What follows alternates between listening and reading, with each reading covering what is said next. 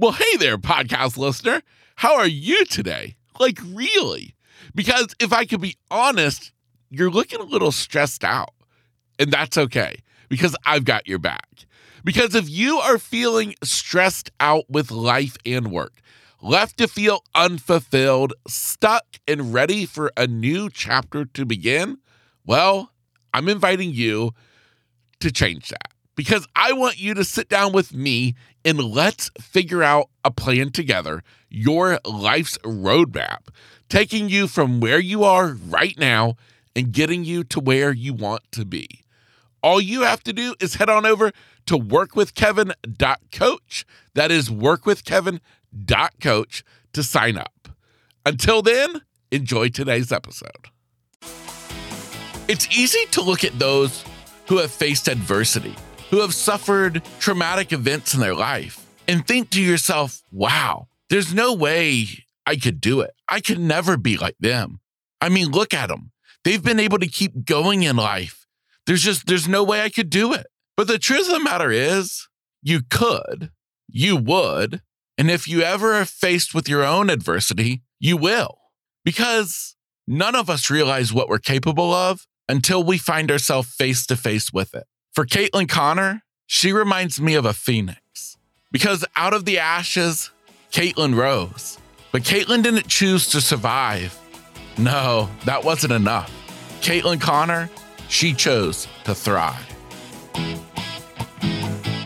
Welcome to the Lowe Down with Kevin Lowe, the podcast shining light on the inspiring stories of ordinary people choosing to live out anything but ordinary lives. All in the hope that you will be inspired to live out your best life. Because this life, it's meant to be lived. And this podcast is meant to inspire you to do it. Well, hey there. Welcome to the podcast. I'm super excited that you're joining me today for what is episode 81, where I'm joined by a really phenomenal guest. Her name is Caitlin Conner. Caitlin, she's an athlete, model, brand ambassador, social media manager, mom, and if that's not enough, founder of the nonprofit Be More Adaptive. Now, the only thing that that little bio doesn't tell you is that Caitlin, she's also a total badass. Because what most people do with two legs, Caitlin does with one. The other thing that that bio doesn't tell you is what I saw in Caitlin. Because I may not be able to see Caitlin like most people do with my eyes. Instead, I got to see Caitlin with my heart. I've only met Caitlin once, which was when we sat down to record this podcast, but that's all it took. While talking with Caitlin, I was mesmerized by her spirit. It was the brightness in Caitlin's voice that let me see her smile. It was the boldness in her words that let me see her strength. And it was the kindness and sense of humor that shines through that let me see her sparkling eyes. God truly gave me a gift when He let me see this world both with sight and now through my heart. I can only hope that you too will be impacted by this amazing woman with an incredible spirit, a truly remarkable story, and an overwhelming sense of joy. Because Caitlin realized that this life, it's worth living. And more so, she realized that she wasn't okay to just live in this life because Caitlin, she was meant to thrive. Before we get to that interview, I want to give a little bit of love to today's sponsor, that of course being John's Crazy Socks. I love a company with a mission behind it. And John's Crazy Socks has a mission to spread happiness. And they're doing that by taking something that otherwise is not even thought about socks. They're boring. People don't think about them, but maybe we should. Because owner John Cronin he loved crazy socks. And he thought, well, you know what? Maybe the rest of the world would too. And with the success of his company, it's evident that the world does love crazy socks. John Cronin, he has Down syndrome, but that wasn't going to stop him from achieving his dreams of becoming an entrepreneur and going into business with his dad. And well, The birth of John's Crazy Socks happened, and it's been taking off ever since. Please help me in supporting today's sponsor by going on and getting some crazy socks for yourself. Be sure to use promo code LOWEDOWN10. That's all capital letters, all one word L O W E D O W N 10, or just check out the episode show notes where I'll leave a link that will automatically apply that discount code. I had an accident almost eight years ago. And before then, the Caitlin you're talking to is a very different person from back then. I didn't really have much of a story, to be honest. I mean, I grew up in a small town in Texas and I rode horses and went to school, and that was kind of it. And then the day before my 24th birthday, all of that changed. I was in a motorcycle accident. A girl was texting while driving and did not see us on the motorcycle, us being my now ex husband, who I'm still friends with. And yeah, that was a, a very big kickstart for things for us. My story is a little bit unique in the sense that I found out at the same time I was four weeks pregnant. And I'll spare everyone the drama. My little girl is now seven years old and so wonderful and just a big heart. She has the biggest heart. But I mean, so many things came from the accident that wouldn't have happened had I not allowed my mindset to be a positive one. Yeah, of course, of course. So would you mind this the the accident that you're talking about? Can you take me back to that day and, and kind of explain to me what exactly happened and, and, and kind of, you know, especially the events right after the accident? Yeah, so I had a normal start to the day. I went to work, I'd even finished work and gotten home safely. My ex and I were about to go have dinner with his mom. We found out she had stage four liver and colon cancer not too long before that. And she finally wanted to go have a meal after having chemotherapy, which is a big deal for cancer patients. And so we were about to go get in the car with them. They actually were going to drive us. And it was a beautiful day in May and kind of right before the cusp of Texas summer and all, all the heat that we have here. And we just decided to hop on the motorcycle because I mean, I feel like it's almost 80% of accidents happen within a block from the home. And this was one of those percentages. And we decided to get on the motorcycle and wanted to go for a quick ride down the road. And that quick ride turned into a very short ride, but a very long journey. And so this girl was in the turn lane and she was texting and not paying attention. And I mean, I I remember the color of the car. She was driving a white car and my ex couldn't. Mean, we had two different types of shock happen through this. I was completely conscious the entire time, and the ambulance was there within minutes. And so many pedestrians came out to help us. It was amazing. Weird things happened. Like I had a guy that became a stalker from the accident, and so many traumatic things happened. The girl tried to leave the scene of the accident to continue on to McDonald's to go meet her parents. And a hairstylist came out and made her sit down on the side of the road and wait for cops, which happened to have a police officer right in the parking lot as well. So it's like everything was kind of oddly lined up in our favor, as odd as that might sound. But I went in the ambulance and was taken to the ambulance station and then life flighted to the hospital. My ex then took the ambulance because I took the only care flight. We were in North Texas. And so that was that was how we actually started our marriage. This was less than 2 months after getting married and that was like right after our honeymoon. Wow. Wow. Honeymoon's over. honeymoon was over. yes. Life began.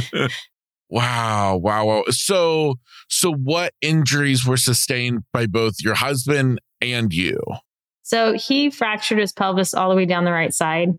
I'm sorry, broke his pelvis. He fractured his femur, broke his sacrum, and then the clutch of the motorcycle turned into his gut and punctured his gut. Luckily, it missed other organs. And then he had some pretty severe road rash as well. And then myself, he went with the bike. I flew off the back and went a different direction. I had my face had been drugged down the road by the time I finished rolling, and my face was kind of not hanging off, but it was missing some skin quite a bit. My shoulder was pretty bad, has a massive scar now, but luckily it's healed nicely. The biggest injury was a partial amputation of my lower left leg.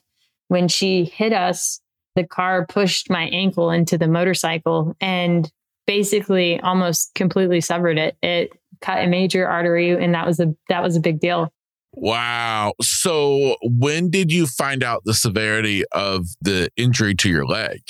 I actually sat up right after rolling. I was still on the road. I sat up before anyone got to me and, and looked at it and saw my ankle turned inward. And that that was enough for me. Luckily, I have medical history. I um in high school I did EMS, and so I have an understanding of of trauma and how to take care of myself. So I knew the next thing I needed to do was sit very still and wait for the ambulance because there was nothing I could do and yeah. to calm myself down. And that was the most important thing I did was to actually lower the amount of breaths I was taking, lower my heart rate, and that honestly probably saved the amount of leg that I have today because I could have lost more blood and more leg because of it. Okay. Okay. That's it's almost like something totally different, but it's something that I've heard people who've been bitten by like rattlesnakes on their leg is they say the best thing they can do is to stay calm. Yes. Yeah. So that's Absolutely. interesting. Because if you freak out, the adrenaline pushes everything through your body faster. Yeah. Um, and just like with a snake bite, you'd be pushing venom through your veins even faster and kind of taking away those important minutes of getting care. Yeah. Yeah, definitely. So so once you were air flight to the hospital, you're you're at the hospital. I mean, was it an immediate thing that they had to amputate or was it over time? Um, it was about two weeks. So they did try to reconstruct my ankle. I could feel my toes and I could actually wiggle them, even though parts of the bones in my feet were crushed. And the doctors, I was at a county hospital, so there were a lot of residents, and the doctors wanted the students to be able to learn from me, which was cool at first. Yeah. Until I was so extremely exhausted from being kept up all night doing blood work and going through surgeries and debriding the skin eventually I told them, okay, no more of this because they would come in multiple times a day and ask me to wiggle my foot and touch my foot. And it had broken bones and it was extremely painful. And there was only so much of that I could take. Yeah. So I guess during this whole point, when they're doing all this, I mean, were they giving you hope that they would be able to save your foot? I wouldn't say it was really a hope thing. I think they were trying to make sure they covered and covered themselves and checked all the boxes. My parents were the ones that had the hardest time, you know, accepting that this was happening. For me, because of my medical knowledge, I was like, okay, we're just wasting time here. And everybody's situation is different. Okay. So bear that in mind. This was my situation, right? And it got to a point after multiple surgeries. By then, the nurse had told me I was pregnant. So I was taking less anesthesia and medication and antibiotics and going through surgery knowing that. And it got to a point where I sat down with the the top plastic surgeon in Texas and he said, "Okay, very point blank, this is exactly your options. You know, you you would have to take a muscle from your back, a muscle from your your thigh, some skin muscle from your stomach to cover. I ended up losing a little bit of spongy bone out of my hip to try and fill a golf ball sized hole in my ankle. And then you know, after doing that, I mean, my hip hurt so bad after that. I almost think it was more painful to do that than to break my foot because every time I laughed, every time I went to the bathroom, cried, whatever it was, it hurt so bad. So I mean, it became a longer journey because of trying to save it. So eventually the the doctor told me, look, you know, if you get arthritis in your foot, you're going to have to fuse the ankle bones together in your foot. And to me, I knew that wasn't going to be functioning. I had shredded my Achilles tendon, which is extremely useful for running, jumping, everything. And so just hearing that information, I, I said, okay, well, what are my chances of getting arthritis? And the doctor looked at me and he's like, well, you're going to get arthritis. All of the chance, 100%, you will get it. And at that point, I said, no, I, I choose to amputate. And it was about two weeks. It was seven surgeries total. Yeah. Wow. Wow. Wow. So now, how high up on your leg did they have to amputate? About six inches. So okay. I lost it. I lost my foot and uh yeah, so my foot and ankle, and then about six inches of leg. So about midway up the calf. Okay. Okay. But but here's the thing that I have to ask you about because while we're dealing with this, which I mean, you're so like awesome in the way you talk about it because you're just kind of like, like, yeah, like very nonchalant. But I mean, we're talking about a big deal. But while you're dealing with that, you also found out you're pregnant. Yeah. And Yeah. and the, so you had no idea you were pregnant before So before this. I didn't know I was pregnant. I was trying to get pregnant. My my ex and I both wanted to have a kid. We found out his mom had cancer and I always wanted to be a mom, so that wasn't a hard choice for me. We had just gotten married, so we were we were ready to start moving in that direction. So we were trying to get pregnant. And then I distinctly remember the first time we tried and then I had a period and I was like, ah, man, it didn't work. So I was like, I, which is kind of like petty to think about, right? People try for years to have kids. And the first time I'm like, oh, what was me?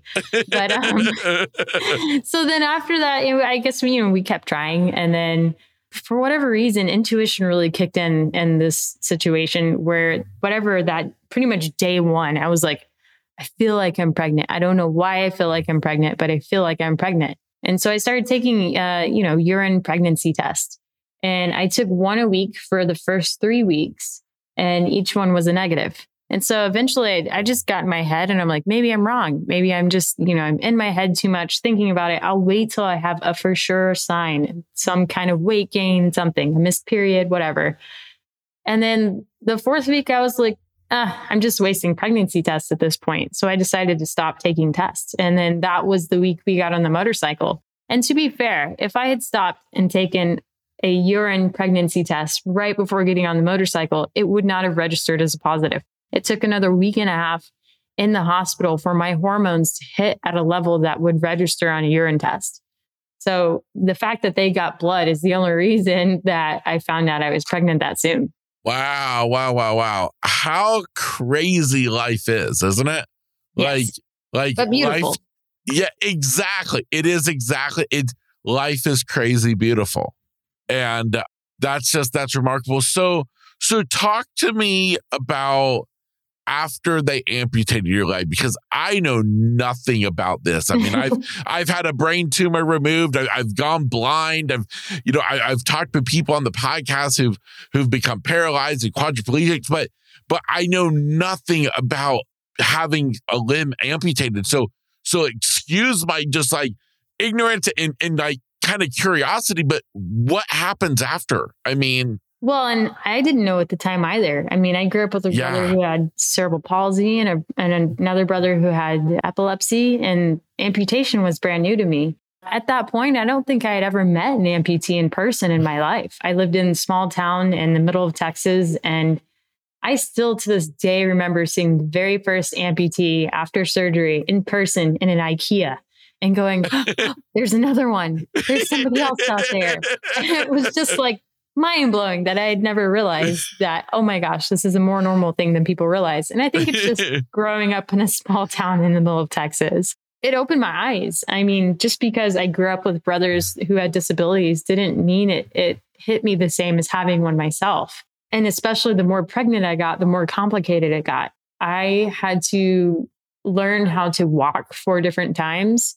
I had to try to figure out when I have the baby, how am I going to pick up my kid out of the crib with without a prosthetic? When I first amputated, I wasn't thinking about prosthetics at all. My initial thoughts were literally, I want to take care of the baby. This is the best way to take care of my kid.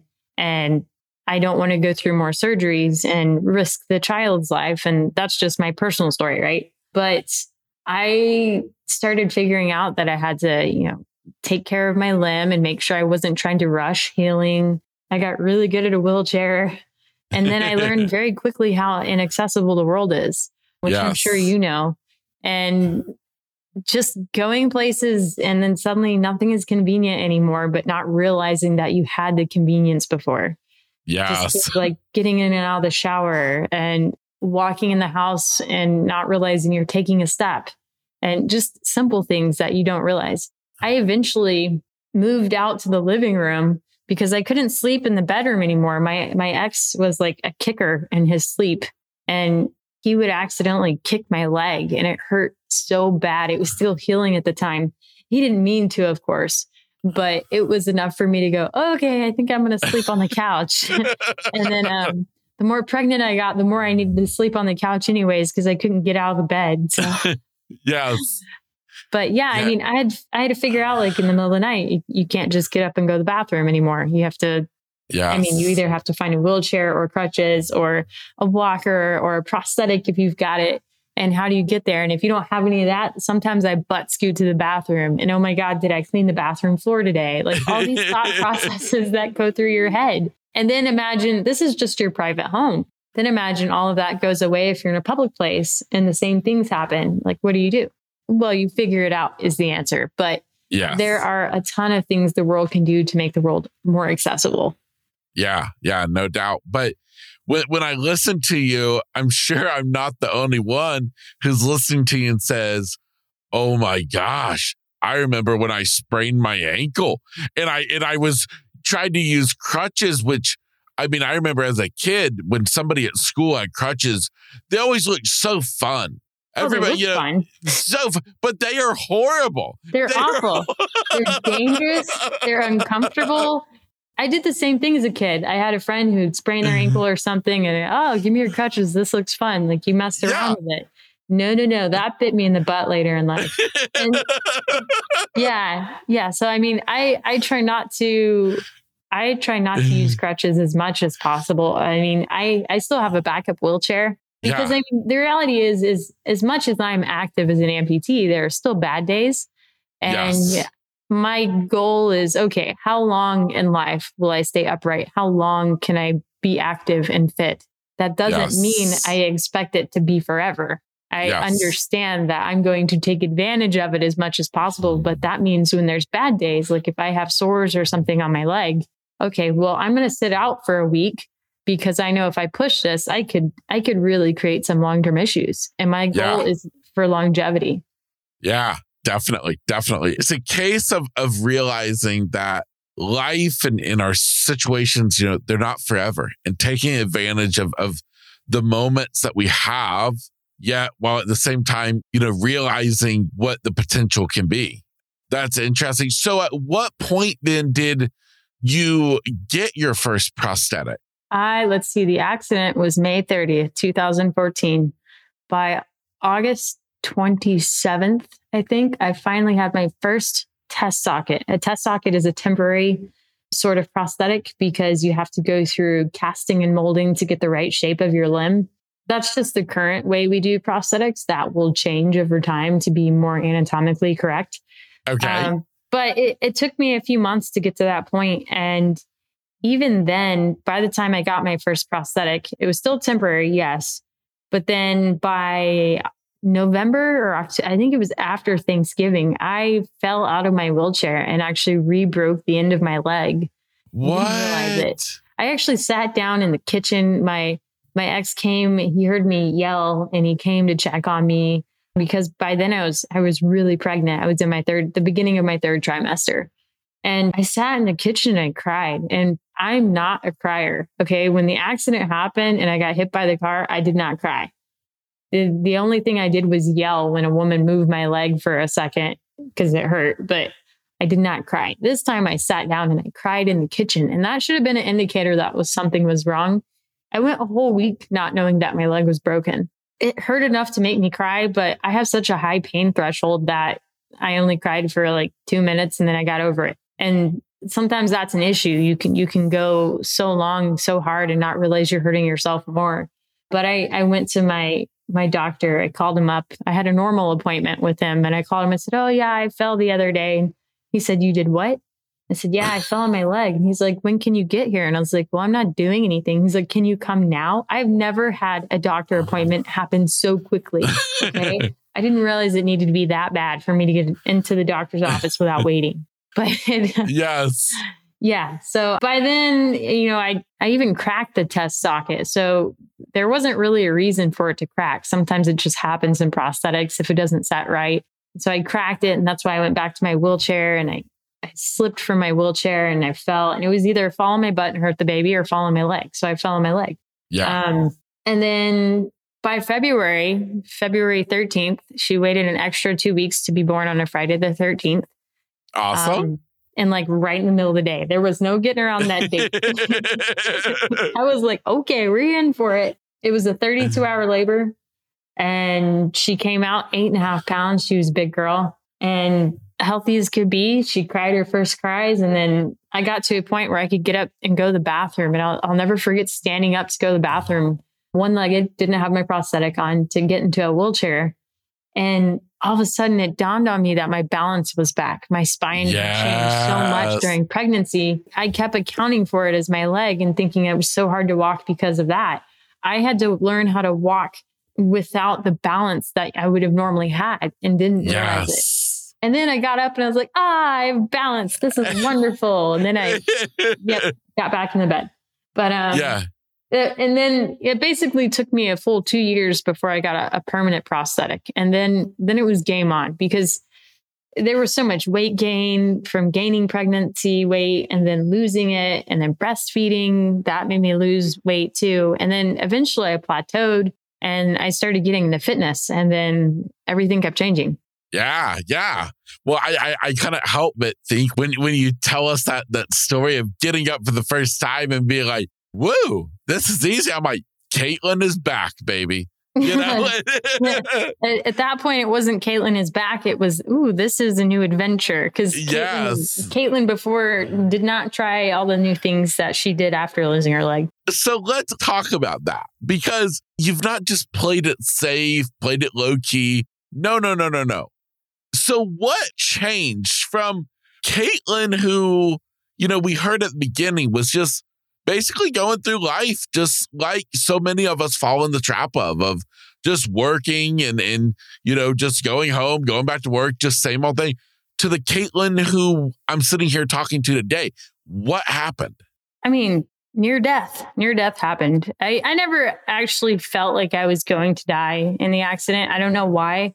You know some people say oh my god i thought i was going to die I, for some reason, didn't have that feeling. I was extremely calm. Maybe that's why I didn't have that feeling. I, I shoved my emotions away for a little bit to focus. But yeah, I mean, before I just did work and paid bills, and I really didn't have much to me. I bought too many clothes. I ate too much food. It's like normal people, right? I just, you just live your life the way you're supposed to. And and then after, you know, losing my leg, it, it, wasn't until my prosthetic company came into my life. They, um, Baker Orthotics and Prosthetics was there like day one or two in the hospital when they knew I would be amputating or, and they came in to teach me what it was about. And it shined a little light in my life because I didn't know what was going to happen. And it wasn't until they said that, you know, there were nonprofits out there for running prosthetics that things started changing for me because I wasn't even thinking about prosthetics in the beginning, not even thinking it at all.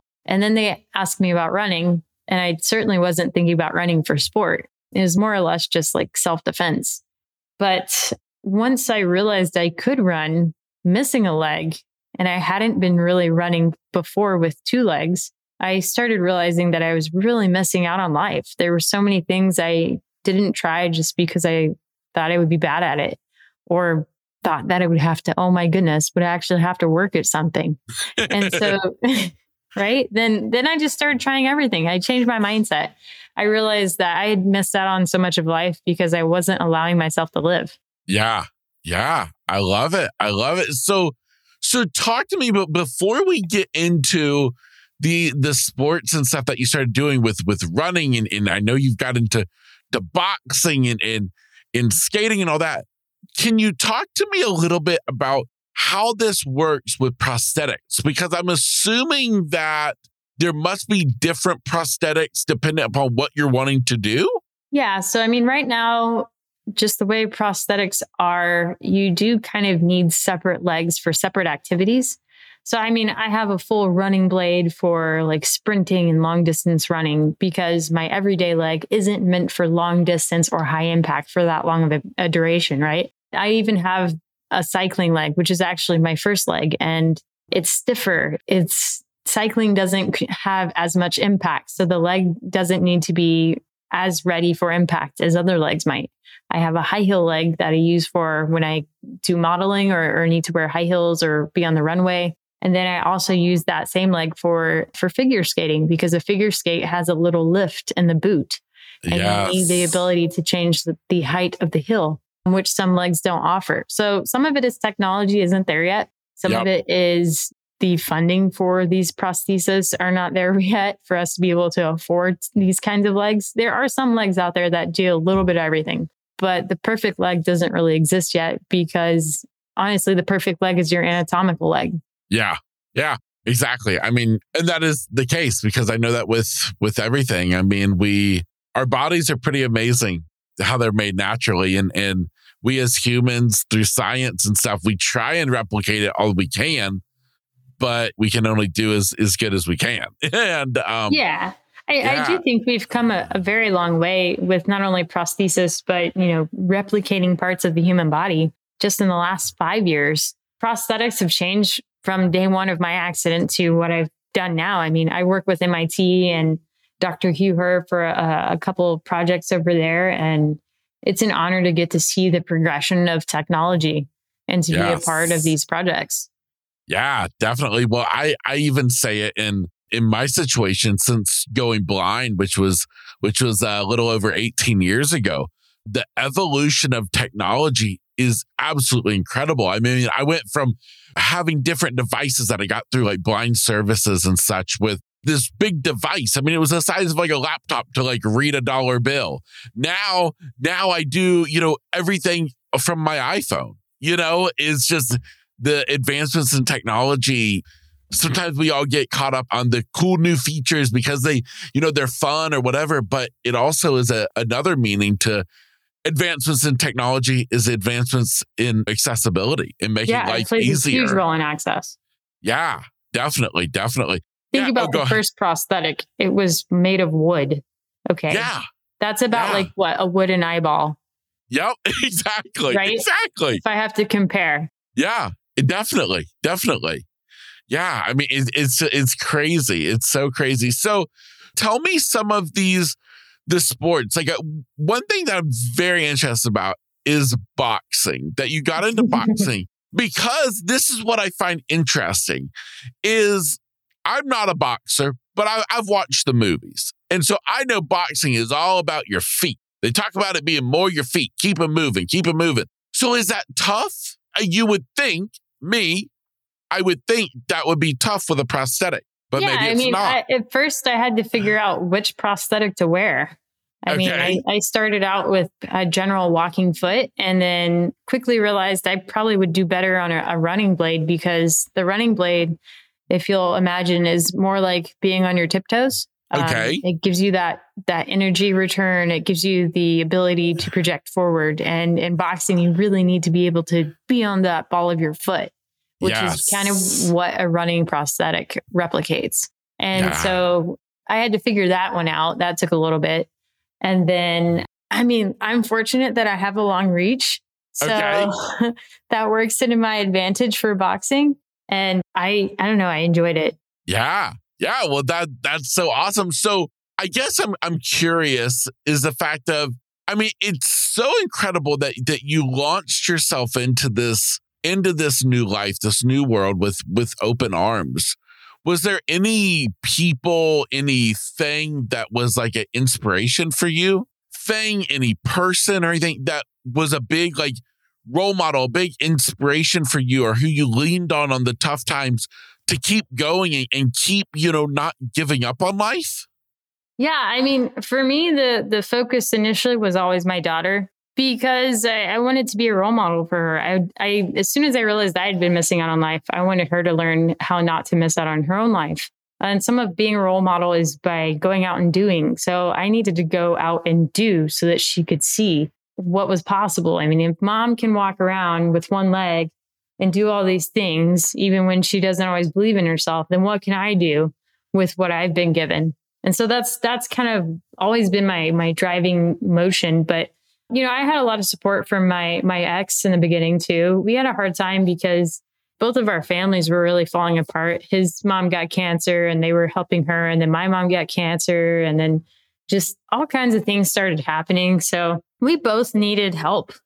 We both needed the ability to express ourselves and we didn't really know how. And so many factors played in, into our divorce. But the main reason we can still be friends is because we put our daughter first and we, we co parent and she's our reason for being. Both of us, she was our coping mechanism, which is probably not healthy, I'm sure. But, um, no, but, no uh, judgment, no judgment. yeah, no, yeah. So I mean, a, a lot of it was really around her daughter, and then my boyfriend now has been a, a massive support. I mean, I've been with him for four years, so he's he's already been there half the time of me being an amputee, and he hands down pushes me to to work harder and to be better, and he's just always my support system. So I mean, I've got my dad, my brother, my best friends, like they've always kind of been there cheering me on. And it's it's kind of sad, I'll admit, because I have the ability to talk to strangers any day of the week. But when somebody needs me for whatever reason, I mentally shut down and I like go into my own like hideaway in my head. So, I mean, I think some of my best friends and family have started to understand that if they really need me, they have to message me over and over again. because I will shut down, especially my day job is digital marketing. So I run a lot of different brands and I'm the voice for a lot of different brands. So sometimes I lose my own voice in that. And I, I think they finally started to understand that Caitlin still loves me, that she just needs some space and it has nothing to do with me. It's all her. So yeah. I have an I have an incredible support system. And and some of that I do have to thank from the internet from being able to go out into the world. I have to give Facebook credit because Facebook was the reason I found so many other amputees in the world. It was right at a time when people started utilizing Facebook to create groups that were helpful for people. And no, this is not a paid advertisement, but yeah. um, clear that up. I started networking and finding other amputees in the world and and meeting other amputees. I found other people with disabilities and I started learning about nonprofits that have grants and resources for the community. And really, it just opened my mind and my heart right when I needed it to happen the most. Yeah. Yeah. And I, I love so much that you speak about the Facebook groups because I can tell you for myself, when, when I hear people hating on Facebook, hating on social media, I always, I always go, you know what? That's cool but use it for what brings you joy. And for myself, it's it's joy and it's it's just overwhelming help for me is those Facebook groups of people who are just like me. Because, you know, me with with with being blind and in, in my other medical issues that are a result of the brain tumor I have, it's easy to feel like you're the only person dealing with it because nobody yeah. in your immediate circle has these problems. Yet you get part of these Facebook groups and you realize you're part of a community of people all over the world who are just like you. Yeah. And it, it, it just makes it more real that disability affects everybody and the general public kind of, and I was part of that general public in the beginning, have you? And they forget, they're like, oh, oh, oh, this disabled parking spot really isn't a big deal. I went to a restaurant the other day that had a cord of wood parked where the handicap spot was. And I was like, oh, really? We can't find another corner in this parking lot for that? But okay. So, I mean, I, people forget until it's relevant to them. And then it's funny, I like to make it. You, we talked about the sprained ankle, right? So I, I do have people come up and they'll go, Oh, I sprained my ankle once. It was much like what you're going through. And it's, of course, not. But then I always like to spin that around on people that aren't paying attention that disability affects everybody. And I'm like, okay, well, I'm going to trip you over that sidewalk right there and you're going to sprain your ankle and I bet you need assistance. Yep. Like yep. suddenly you need a resource. I won't exactly. actually go trip people. Don't worry. But oh, I okay. think about it sometimes. Yeah, yeah, we all we, we all yeah. think about things. we all think it's okay. It's natural to think about it. It's not natural to commit to it. But um, yeah, I like to remind people that at any one time in their life, they can and will obtain a disability. It's not a matter of if; it's a matter of when they will get a disability. Now, if they're fortunate for it to be till old age, okay, well, they're fortunate. But the thing is, everybody has crap in their life, right? Whatever it may be. You can, I'm changing out words in case somebody is listening that doesn't like cuss words. Everybody has things happen in life that they can't control. And I my favorite thing is when somebody goes, "Oh, life is not fair. It's so unfair." I completely disagree. Look at me. I've I'm missing a leg. I had to do it pregnant. There are a lot of things that happen, right? My mom died, my brother died, my mother-in-law died, my stepdad died, all the things, right? Happened. But here's the thing. It happened all at once. And guess what? I wouldn't change that because I think everybody in life has actually very fair access to both good and bad. I think life is completely fair. I think you just don't get to choose when that good and bad happens. And I think it's because if you don't have either of the two happen in, in an equal amount, then you don't respect the other. If nothing bad ever happened, you would never have any respect for anything good. Exactly. Exactly. I love it. And I can't agree anymore. I, I truly do. And, and, and, you know, I'm, I'm a big advocate for a thing in my life where I've, I've learned and I say that, that in my opinion, everything in this life, it happens for a reason and a good reason, even if at the moment we can't see any good. Mm-hmm. But when you look down the road after you've traveled a ways, you're going to see how it's impacted your life. And as you said, whether it was negative, positive, it's made you who you are, you know, Agreed. and, and, and that's what makes us people and makes us all unique is the fact of the road we've traveled down. And I mean, let's face it, it'd be kind of boring if everybody just traveled down a smooth interstate versus having to go off roading sometimes, you know? Absolutely. So, I, I like to use the example of the have you ever read the book or, or heard the movie The Giver? Mm, I have heard about this. Yes. Okay. You need to go watch, listen, The Giver. Okay. okay. So The Giver is a story about kind of this utopitous world where everything is the exactly same. It's very black and white. There's literally no color in the beginning of this book, right? Okay. And you think in the back of your mind, you think, oh, well, this would fi- fix things. I don't have to worry about what clothes to choose, or there wouldn't be racism because we wouldn't know a difference between anyone's color, or whatever kind of, you know, you'd figure it out, right? So there would be pros from this type of world, right? Where everything is so sterile and the same. And everybody's designated a job and they don't ever have to think about a different type of job. And everybody gets housing and food and whatnot, right? But the thing is, by the end of the story, you have the giver who is the only person in this community that is given the knowledge of, of the past, memories. Okay. And this one person gets to hold all of that on their shoulders the reason the way they they take all of memories of the past away from everyone because it basically makes it emotionless. There's no anger, there's no sadness, but there's also really not any like love or any of the good emotions, right? And what you find by the end of it is people want out of that. They want to be unique. They want to have emotions. They want to see the color red of an apple. Like it's, yes. it's you want to hear the birds tweet in your ear. You want to feel the scratchiness of grass. If all of those emotions and tangible feelings were taken away, then the world would just be a gray box of blah. Like exactly. So I mean, I like to think about that when I like to remind myself when I think, oh, this world would be better without X, Y, and Z. I like to say mosquitoes. I see no purpose in keeping mosquitoes but I'm sure there is some part of the circle of life that mosquito contributes to, right? So, so somewhere in there, there's a purpose for everything and everyone, and even the sad things have a purpose, like mosquitoes. Yeah, yeah. Mosquitoes. Yes, exactly. Yes. It's probably you... only population control. I swear it. That's the only purpose. Some, but at the same time, okay. See, I've already started finding my arguments. See, frogs oh. probably eat mosquitoes. Yeah, all the things. Yeah, exactly, exactly. All the things. Yeah, it's it's a did did, did it Lion King teach us that with Kansas? of life, something like that. That's exactly. Sing it, girl. I love it. Yeah. yeah. So so I'm curious now today we we've traveled down this road we've overcome so so what what does life look for you today? What what is your your everyday life? What are you up to? Where can people learn more about you find you follow you kind of all the things? I mean you can almost always find me on social media but remember that thing if i don't message my family then you guys should probably have to message me multiple times too.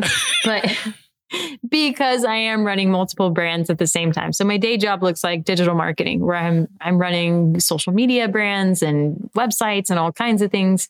I'm creating content and photography, videography, editing, that kind of stuff, right? I do a little bit of everything. But then I also have things like modeling on the side, modeling and acting, advocating in that realm because I think representation really matters in media. And yes. I grew up in a video store. So this is like home to my heart to be able to be in this industry in this way. And I can spot a plot hole in a horror movie within seconds. So it's probably useful if I'm involved, anyways. But then, other than that, I mean, I, I still have my nonprofit, Be More Adaptive because of COVID, we we had to slow things down a bit and kind of take control of what we were doing. The the nonprofit still exists. And honestly, it exists because resources exist as well. The whole point of Be More Adaptive is to take all the adaptive resources in the world and put it one easy to access place and have a database that people can actually access the resources they need. That takes time to build. It takes people to build it. And I'm still looking for the right team to help me build it. So that has been slower, but it's still going. Other than that, I mean, I still, I'll be climbing with the Range of Motion project this year in Ecuador. I say that this is my third year saying this because we haven't been able to climb yet. So 2020, I made the team and then COVID. So, so that didn't really happen. We, we did a virtual climb and kind of climbed in our respective parts of the world virtually together. And then last year I was supposed to be on the team. They they got to climb, they got to do two teams, but I didn't get to climb because I had a surgery that needed to take precedence. So this year is my third year's a charm of climbing with Ecuador and and the ROMP team. So we will get there. So I'm about to start rock climbing more and I've been working on speed skating because ice sports aren't really a thing for for para athletes. You've got sled hockey, which is the only thing on ice, like specific. I, well, I okay. guess we have, that's not true. We have, we have sled hockey, wheelchair curling, and I think we have bobsled, okay. but we have nothing upright on the ice. Um, yes. Everything is down low below. So my goal is to, to help start up para speed skating. And okay. okay, you can give me your input on this, but I think it would be so cool to have beep speed skating for blind athletes. Whoa. Yeah. Right? Okay. It's got to be less dangerous than beep baseball. There's nothing flying at your head. right? Exactly. Exactly. Yeah. Well, sure, well, you have blades attached to your legs, but just kick them away from your face. It's exactly. Good. Exactly. It could be like in track cycling for blind athletes when they let one tandem go at a time. You just let one speed skater go at a time. Yeah. I like it. Yeah, I like see? it. I, th- I, just, I think I just need something. I just need blind athletes to get on board with me here. exactly, exactly. if I could dare stand up on a pair of ice skates just to stand there, I might would say okay. But uh, you, you I don't think do I it. You just start. Yeah, everybody starts with a little walker. You know what I mean? You have a walker yeah. on the ice, like kids yeah. push on them. You just you know start what? with that. You know what though? Like as a kid, as a kid, I rollerbladed all the time. Did all the ramps, the jumps, sliding See, down. So you already have you no, already have no, the, no, the pieces for the puzzle. Yeah, because no, it's kid, totally different. I didn't do that. I but but then I would go to the ice skating rink and I'd be like a, a just a total idiot. so okay, so did you use rollerblades or like the four wheel skates? No, rollerblades. So if you use no, rollerblades, it's a similar a cool concept. I, I, was a cool kid. I was I wasn't using rollers. Oh, yeah, no, I'm see, sure, but I'm sure probably if I had given it more of a try. But I mean, here in Florida, I mean, we got a chance to ice skate every once in a while when they froze the indoor, you know, ice skating rink, and and that wasn't very often. So yeah, I mean, I know. just go to hockey rinks here in Texas. Exactly. Eventually, I will have to fly to a real speed skating rink because we just don't have it here. exactly, exactly. Well, we have we have a trip planned to Utah in the summer to do just that. Okay, well that's awesome. So now, when this year is the Ecuador trip? Ecuador will be in the fall. Okay, okay. So awesome. they usually well, climb in the fall. So I've I've got to start my rock climbing. And see in the last couple years because of COVID, I, I really kind of tucked my head in sports and, and focused on work just to stay afloat like everybody else in the world. Yep. and and so I've got I've got to catch up physically. I've got to start working out more and and yeah. really kicking it back in gear. So yeah, well, awesome. Well, well, listen, it's been such a joy to talk to you that I hope that we're all going to be crossing our fingers, crossing our toes that that this trip happens. And after it does, I would love to have you back on to tell us about that experience. Oh, absolutely. Yeah, wonderful, wonderful. Well, well, Caitlin, such a pleasure to have you on the podcast. I'm I'm so excited I got a chance to meet you. I'm so excited that you responded to my message, unlike the norm, and so I feel very honored. So oh, you should, you should. You, you stood out and wait for me to actually respond. well, awesome, awesome. Well. Well, Caitlin, you know, once again, most uh, sincere way possible. Thank you for taking the time out of out of your busy day to be on the podcast. I'm I'm glad literally speaking, I'm glad we were able to catch up to you because you're you're flying right along in life and you're kind of leaving the rest of us in the dust. So. Oh, I don't know about that. I'm about to start throwing out the ropes to pull you guys in with me. So get ready. pull out those those rollerblades, buddy. We're gonna get you That's, on ice next. Uh, sounds good. Sounds good. Well, well, listen, Caitlin, thank you, and for you listening. You know, I want to thank you again for for being part of another just awesome episode here on the podcast. We we get to, to meet some just incredible people and, and Caitlin is definitely no exception. She has me me feeling all kind of good vibes, excited and, and just anxious to kind of step outside of my own comfort zone. I think I think we all get comfortable in life and in getting uncomfortable, stepping outside of the lines. It's something that we all need to, to embrace a little bit more. So, with that said, turn off the podcast, get outside and, and uh, try something do something uncomfortable. Exactly. For me, All that's right. putting on pants in the morning. But yeah. Love it.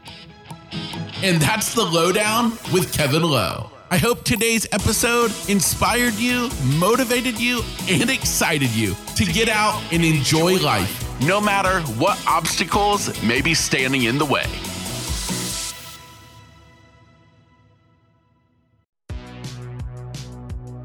Welcome to the All 80s Movies Podcast. I'm Bill.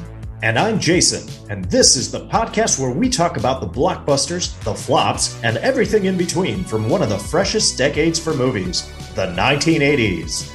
So whether you're a brain, a jock, a valley girl, or a Jedi, we've got some 80s classics for you. Do these movies stand the test of time? Are we discovering something new?